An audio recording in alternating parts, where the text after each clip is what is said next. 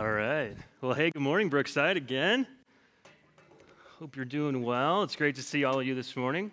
And I hope you had a fantastic Christmas. I know Rob said that, but I hope it was enjoyable and relaxing, and you got a lot of rest, and it was everything you hoped it would be.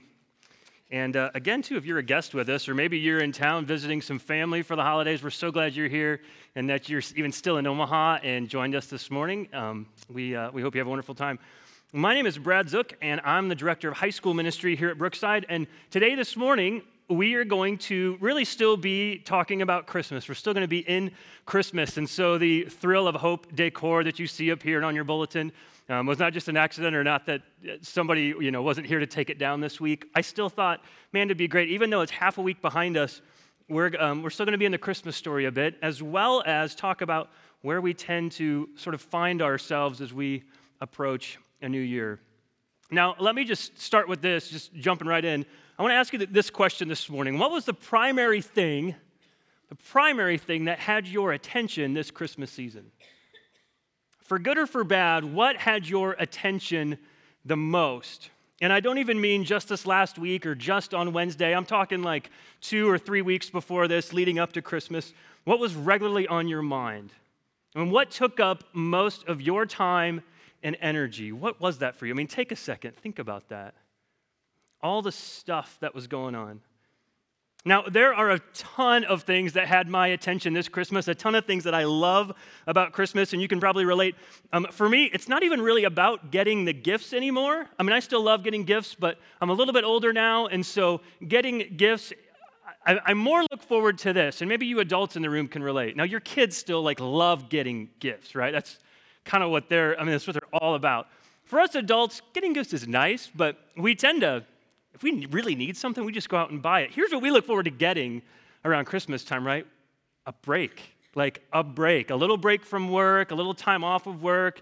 Maybe you had enough vacation time left that you took the whole week off this last week, but you kind of look forward to getting a break, just a little bit of downtime and still another holiday this Wednesday.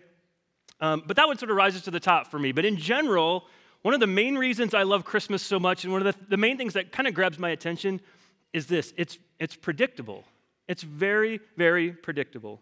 I know that right after Halloween, November first, I'm going to start seeing Christmas stuff go up in every store, in every major store. Christmas decorations, all kinds of Christmas decor is going up in the stores. I know I'm going to see red Starbucks cups in people's hands around, but certainly I see a lot of those here uh, amongst the church staff. I love seeing those red cups. I, I'm a big coffee fan. I love Starbucks, but man, that red cup, that's like Christmas in a cup. If you could put Christmas in a cup, if there was a taste and a smell to Christmas, it would be Starbucks Bold Roast Coffee. Black and thick and wonderful, and that, that's Christmas in a cup. Um, we start to see Christmas commercials on T V, and this year it was crazy. I think I maybe even saw one before Halloween. I remember looking at Leslie and going, was that a Christmas commercial? And it was Macy's. Macy's kind of took the cake this year for the earliest commercial, and Macy's always gets me too in Omaha. We don't have a Macy's, so I don't know. They always have tons of commercials, but we don't have a Macy's. Maybe they want, maybe they want online shopping. I don't know, but commercials everywhere, and soon lights are going up outside, you know, in people's houses, and the tree comes out, and certainly Black Friday ushers off the spending mania that brings us to December twenty-fifth, and it's all very, very predictable and very, very familiar. But here's what also happens at Christmas time: busyness, right? Busyness. There is so much going on and so much to get done, right? I mean, it's wonderful, but it's wonderfully hectic. And I love, so I love the tradition of gift giving, and we've done that. I mean, that's kind of, again, we're all about giving gifts. I love that. It's so nice, but here's the thing. There are so many people to shop for, and maybe for you recently that That number of people has increased because maybe you got married this last year. Because there's your family to shop for, but then if you're married, there's your spouse's whole family. And you have your family and your siblings, but if they have kids, you have their kids, nieces and nephews. But then you, your spouse's whole family. And maybe some of you are, uh, are grandparents this morning, or your grandkids are fairly young, and you have two more grandkids this year than you had last year. And so now you have seven grandkids to buy presents for, and you only had two kids, but now seven grandkids, you never thought it'd come to that. And the in-laws, I mean, just as adults, we're even like, what, what do I get the in-laws? And honey, they're your parents. I mean, why don't you buy a gift for the in-laws? Why do I always have to come up with this? And your boss at work, do you get them a gift? Or your coworkers? Or how far does that go? Just your closest coworkers or all of them? And do you get the mailman something for Christmas? And on and on, the shopping. But it's not just the shopping. And even, here's, a, you know, for us men, we don't even do much of the shopping, do we? We have one person to shop for. And if we're married, it's our wife. Because our wives seem to pretty much take care of it. And that's kind of maybe a little secret. But so for us men, we're kind of like, eh, the shopping, it's all right. But she kind of takes care of that. Here's what else, though, makes things kind of crazy. The plans. There's just lots of plans. And it's not so much getting together with the family on Christmas or Christmas Eve. That's great. I mean, that is fabulous. And you have both sides of the family. The hard part is coming up with those plans, right? The frustrating part is not at Christmas. It's four weeks before Christmas. Typically, this happens around Thanksgiving when you're trying to decide when and where we're going for Christmas. And there's big debate on that. And you're discussing that. And no, we can't do that weekend because she's at his, his parents' house that weekend. Or he's uh, traveling for work that weekend. And Uncle Frank better come this year. Every family has like a brother-in-law who's, you never see him. And you're like, he better come. He never comes. Does he hate us? Why is Uncle Frank never at the Christmas gathering? But you want everybody there together, the plans. And beyond that, there's parties to go to, and there's presents to wrap, and there's pageants and concerts to attend. And on and on it goes, and they're all good things. But looking back for most of us, and we know this, Christmas becomes synonymous with plans and presents and parties. And with all those things, and perhaps most of all, there's this glorious sense of expectation, right?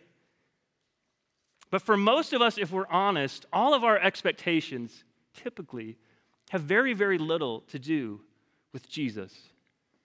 And so, again, the question is this: what was the primary thing that had your attention this Christmas? I know for me it was very busy, and you'd probably answer the same way. Because almost by default, with all of the other craziness of the season, we find ourselves in a place where Jesus isn't really the one receiving our attention at all. He maybe gets some credit. He gets a little recognition here and there. A nice prayer maybe before the Christmas dinner, or you go to Christmas services. But our lives show that he isn't really our main motivation when it comes to Christmas. Which is also, right, probably what leads to the The after Christmas letdown. Now, I don't. I really don't mean to be Debbie Downer here this morning, and I will move past this. But can anyone relate to this? Maybe you, like many people, really dread Christmas afternoon. Because Christmas afternoon, or you certainly feel this on the twenty-sixth, but even for some of us, by Christmas afternoon, we start to go, man, there's only there's only six hours of Christmas left. And the presents have been opened, and the big meal has been eaten, and there's this lull in the day. And wah, wah, wah, so many weeks lead up to this one day, and you suddenly realize it's already gone for a whole another year. And it's over. Because maybe the sen- the sense of expectation that we love so much about Christmas is primarily an expectation of plans. And presents and stuff. And then the day is suddenly over, and you're surrounded by all of this stuff that you got, and yet we have this sense that the day didn't really deliver what we thought it would and what we hoped it would. And then the real seasonal slump sets in, because everyone pretty much hates January, right? I mean, unless your birthday's in January, maybe, you just don't like it. And the cold and the snow, it was sort of charming before Christmas, right? You, you kind of wanted it to feel like winter and to feel like Christmas, but now, this morning, ugh, the cold just makes you miserable and grumpy. So let's back up a second, because I think, I think if we really took the time to ask why we feel this way, we'd find that it isn't because the celebration of Jesus' arrival was a disappointment. But rather, it's because, as I already said, of what replaced and what trumped the arrival of Jesus that let us down. And for most of us, or I'd even venture to say all of us to a degree, the problem is our desire and our appetite for more. For more. This week, I want us to look primarily at just two verses, just two verses right in the middle of the Christmas story, and they're absolutely wonderful. Um, but before we go there, I want to look at one other passage of Scripture that isn't usually associated with Christmas. And that passage is found in the book of Exodus, long, long, long before Jesus came on the scene as a man. And even though Israel didn't know when Jesus was coming back in the Old Testament, God did. And a lot of the lessons that Israel learned at the birth of their nationhood, Jesus later reemphasized and refined. So if you have a Bible, I'd encourage you to grab it. If you don't, this will be on the screens. But grab your Bible and turn to Exodus chapter sixteen. Chapter sixteen. And here we find the, the Israelites, God's people, in the desert, kind of beginning their wandering in the desert. This is even before the Ten Commandments have been given, but this is pretty soon after they're pulled out of slavery in Egypt. Now get this. There's kind of the whole history that the Israelites have, understanding their forefathers and hearing the stories about Abraham and Isaac and Jacob and Jacob's twelve sons. But we kind of skip over the fact that they had been in slavery in Egypt for four hundred years. four hundred years. Think about that time frame for a second. That's almost twice as long as America has even been a nation. And so generation after generation after generation of slavery. And maybe some of those stories about their forefathers of Abraham and Isaac and the promise that God gave to them, maybe they started to, to kind of fade away. But suddenly, no, Moses comes along. God delivers his people through Moses, and they miraculously are pulled out of Egypt, out of slavery. And it's wonderful, and yet, so quickly, chapter sixteen in Exodus, the Israelites, they just get really, really hungry. And then they get really, really angry. They want more, and they start to wonder why they were in such a rush to leave Egypt. Let's look at this for a second, just starting at verse two. I'm just going to read a few verses. In the desert, it says, the whole community grumbled against Moses and Aaron. The Israelites said to them, if only we had died by the Lord's hand in Egypt. There we sat around pots of meat and ate all the food we wanted, but you have brought us out into this desert to starve this entire assembly to death. You can almost see them shaking their fists at Moses and Aaron. Then the Lord said to Moses, so the Lord responds. He says, I will rain down bread from heaven for you. The people are to go out each day and gather enough for that day. In this way, I will test them and see whether they will follow my instructions. All right, so, so God didn't mind giving his people something to eat. That wasn't a problem. He didn't want them to starve. But there was something that God was very concerned about, and it was this. He thought, will my people be content with only what they need? Will my provision be enough? God says, go out and gather this bread that I'll give you, this manna, this what is it? They didn't even know what it was, so it was called manna. It was their word for that. And they would gather it in the morning, but only enough for that day. God said, take what you need, but no more.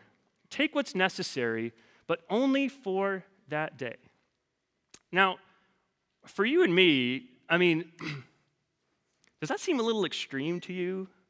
This whole no storing up of the food rule? I would I would really struggle with that. I'm guessing some of you maybe would too. I mean, think about that for a second. Imagine you being you, but being in this Israelite community and, um, and only having enough food for the day. You just came out of slavery with four hundred years of it. And the deal was you can only take enough food for today. I mean, wouldn't you want to pack away a little extra manna maybe for later? In fact, go. You should go home and read the rest of the chapter because some people try to do that and you'll see what happens. My guess is that for most of us in here, in Omaha, Nebraska, in the twenty-first century, we, we probably have enough food in our homes to feed our own families, I would say, at least for two to three days, right? We have enough food in our pantries, in our refrigerators. Some of you, maybe, I don't know, have enough food to feed your family for weeks and weeks. Maybe you got the little bomb shelter in the basement. You're a little paranoid about the economy. You could feed your family for a long time because, right, I mean, what if some tragedy hits? Food for the day? Even right now, I've got two kids, one on the way. What if a rogue snowstorm came in tonight? It's winter. I want to know that I've got food for tomorrow. And think about them. They maybe thought, okay, God is awesome. I know that. He just brought us through the Red Sea miraculously. That was crazy, insane. Uh, Pharaoh and all his men, they're gone. They were washed away. But what if, I don't know, what if Egypt has allies to the north or to the east? And what if somebody comes and attacks us? And this God's great, but what if? Would you not struggle with this? But I don't think God's trying to be harsh here. And I think you know that. He's not trying to be stingy. What's his point? He wants his people to trust him. And he did it in one of the most difficult areas too, right? Something that we would all struggle with, our most basic human necessity, food. He tested them with food. And again, that would be a challenge for all of us, but especially if we were a former slave nation. Do you trust me, God is asking, to provide for you what you need day in and day out? Do you trust me? Do you trust me for what you're going through? He says to the Israelites, your very sustenance, your livelihood, your future will depend on whether or not I come through for you. Do you trust that I will? See, God was teaching a very important lesson here, one that we need to learn and relearn over and over again. God was educating Israel on contentment, but not just on contentment, but peace, having a peace about it, and not worrying, not being filled with anxiety. He was educating them on having enough, but also on having a peace about having enough. And it all revolved around trusting him. And you go, okay, all right, I got that. What does this have to do with Christmas? So let's go there. Let's go to those two verses that I mentioned in the Christmas story. Again, if you have Bibles, flip over to Luke chapter two, and this will help us connect some dots a little bit. Do you remember what the angels announced when Jesus first arrived on the scene? In Luke two, starting at verse eight, an angel of the Lord, one angel, comes and appears to these shepherds and uh, announces to them this, this great, great news. And you've probably all heard this before. The angel says, don't be afraid. I bring you good news of great joy that will be for who? For all the people. That today in the town of David, a Savior has been born to you, even to you, shepherds. He is the Christ. He's the Messiah. He's the Lord. And this will be the sign to you. You'll find a baby wrapped in cloths and lying in a manger. But then I love this part because I can imagine this was just one angel, and it's as if, when we get to verse thirteen, it's as if every other angel in heaven goes, I want in on this action. Like, I want in on this announcement. This is the biggest news ever. This is the best news ever, and let's all go down there together. And so look at this, verse thirteen. It says, suddenly a great company of heavenly hosts appeared with the angel, and they almost just blurt out, right? They just burst out, and they praise God and say, glory to God in the highest. And on earth, peace to men on whom his favor rests. Glory to God in the highest. And on earth, peace to men on whom his favor rests. And here's where things get interesting, because in the Greek, the word peace here, the word peace means more than it means for us. That at least a lot of the times, peace, we just think about meaning the absence of war. And we know that peace means more than that, but we typically think about peace thinking world peace, or again, just the absence of war. But peace here, especially in the Greek, had connotations and referred to a state of inner contentment and assurance. So when the angels hovered over a dark field singing to a cluster of terrified shepherds, they weren't announcing that wars were going to end because Jesus had arrived. They were talking about a true sense of inner contentment and fulfillment and assurance and joy being available to us now because of Jesus, our Savior.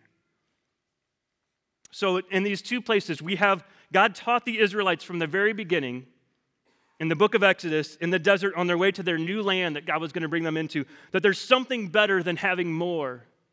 There's something better than just having more food. And there's something better than having more plans and more parties and more things and more presents and more stuff. It's having peace and contentment, true contentment, through trusting him. And then through the arrival of his son as a baby, he taught the world the exact same lesson again for generations to come, that God cares about our peace. He really does. He wants us to be content. And he knows that it's not found in the presence of more, that it happens when we understand that what we have is enough. But see, there's no other time of the year when we're more susceptible to forget this than at Christmas time, when the ache for more is almost too much to handle, and we love being together and we love all our stuff, but it's we always want more, and we have to rewrap our minds around what peace really means. So this morning, here's my main point. But here's the thing. Before I before I give it to you, this, this isn't new to you. All right? This is this is a reminder, and it's sort of a new way to say it, but this isn't something that you've never heard before. And in fact, as I've already alluded to, it really applies to something half a week ago. But I think we need to rewrap our minds around this every year at this time and every coming year. So it's this. You ready? Here it is. That the plans of Christmas compete with the peace that Jesus came to offer. The plans of Christmas, they, they compete with the peace Jesus came to offer. And I'm not talking about the plans of the first Christmas, the original Christmas, the story of Jesus' birth. No, no, those, those plans were all about the peace that Jesus came to offer. I'm talking about our plans, our American plans, our twenty-first century consumeristic plans. They compete with the peace that Jesus came to offer. And we need to rewrap our minds around this. But, okay, you go, all right, that's a nice little phrase you got there, Brad, that's great, but but now what? I mean, what do you what do we do with this? How do we apply it? We stop celebrating Christmas? Are you saying we shouldn't give gifts? Should we just be screwed? Should we kind of throw out all the tradition? Should we start practicing Christmas with the cranks? I'd say no. I don't think so. But perhaps one application is this. Maybe the first application is we maybe do need to be a little more content with less instead of wanting and seeking more all the time.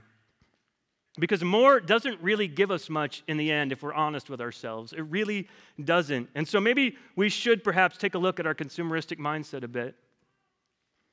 Listen to this quote from author Ernest Becker.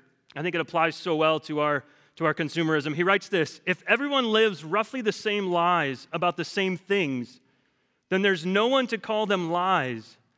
They jointly establish their own sanity and call themselves normal.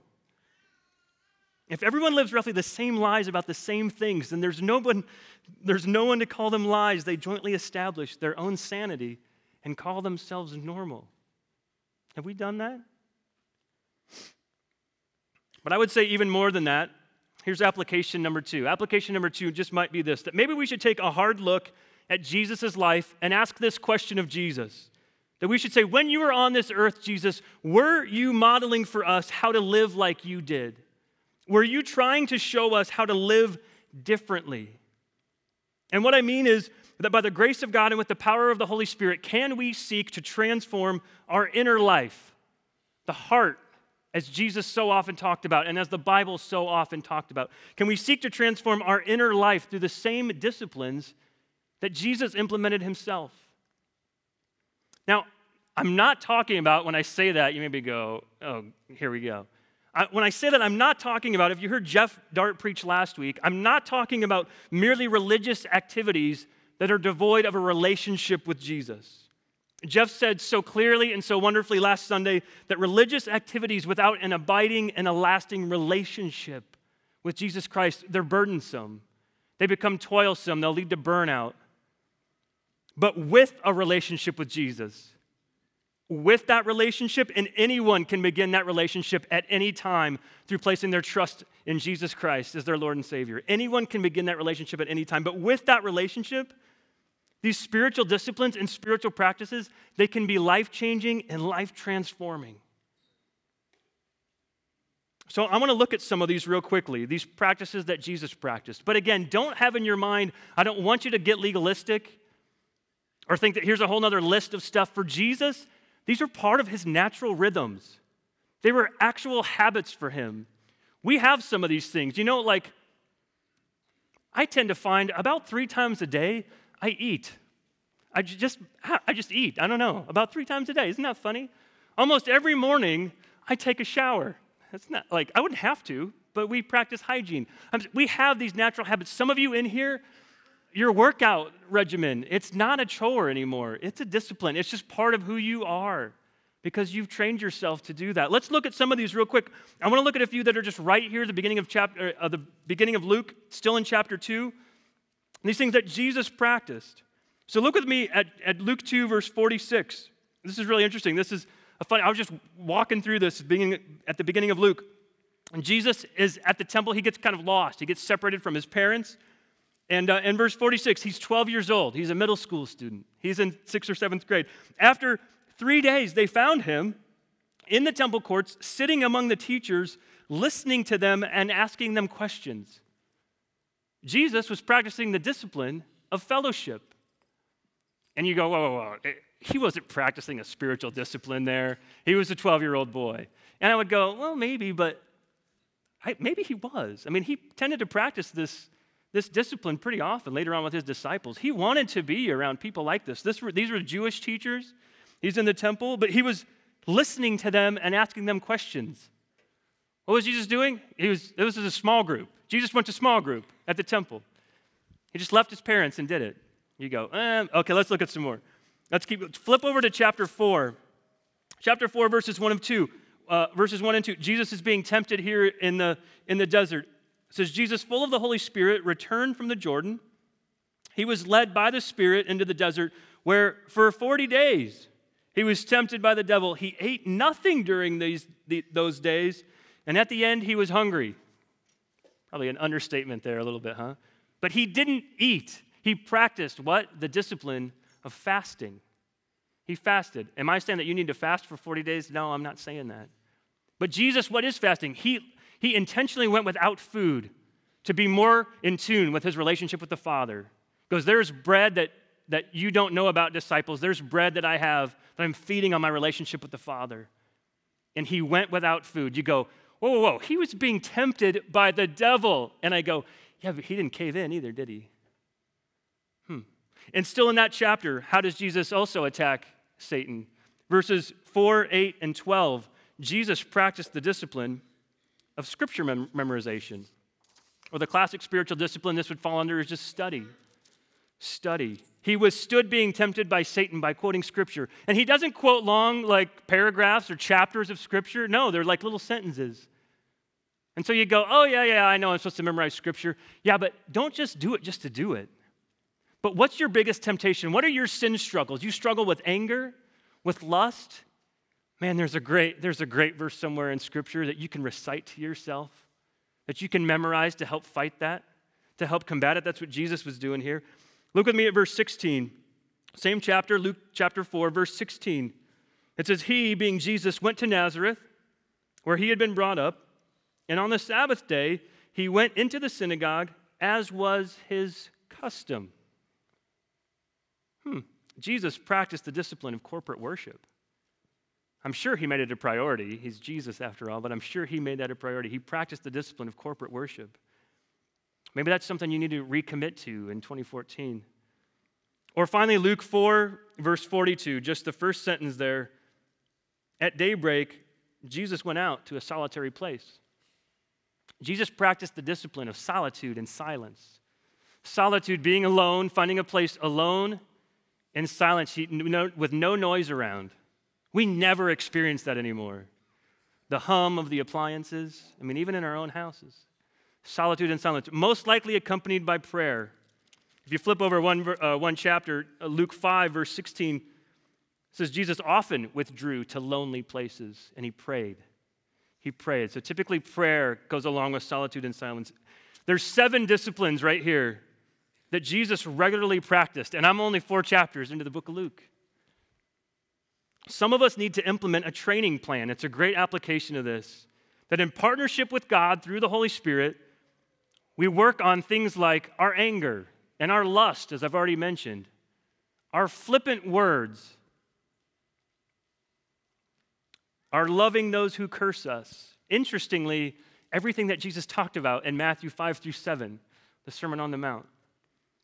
Like, maybe he knew we were going to struggle with this stuff. The Apostle Paul also speaks using this language really often in the New Testament. And uh, one of my favorite verses lately is in First Timothy four seven. Paul is writing a letter to his protege Timothy, And he actually, he says this, he writes, train yourself to be godly. Train yourself to be godly. For physical training is of some value, but godliness has value for all things. And some of us go, whoa, what? Like, I didn't even think that was possible.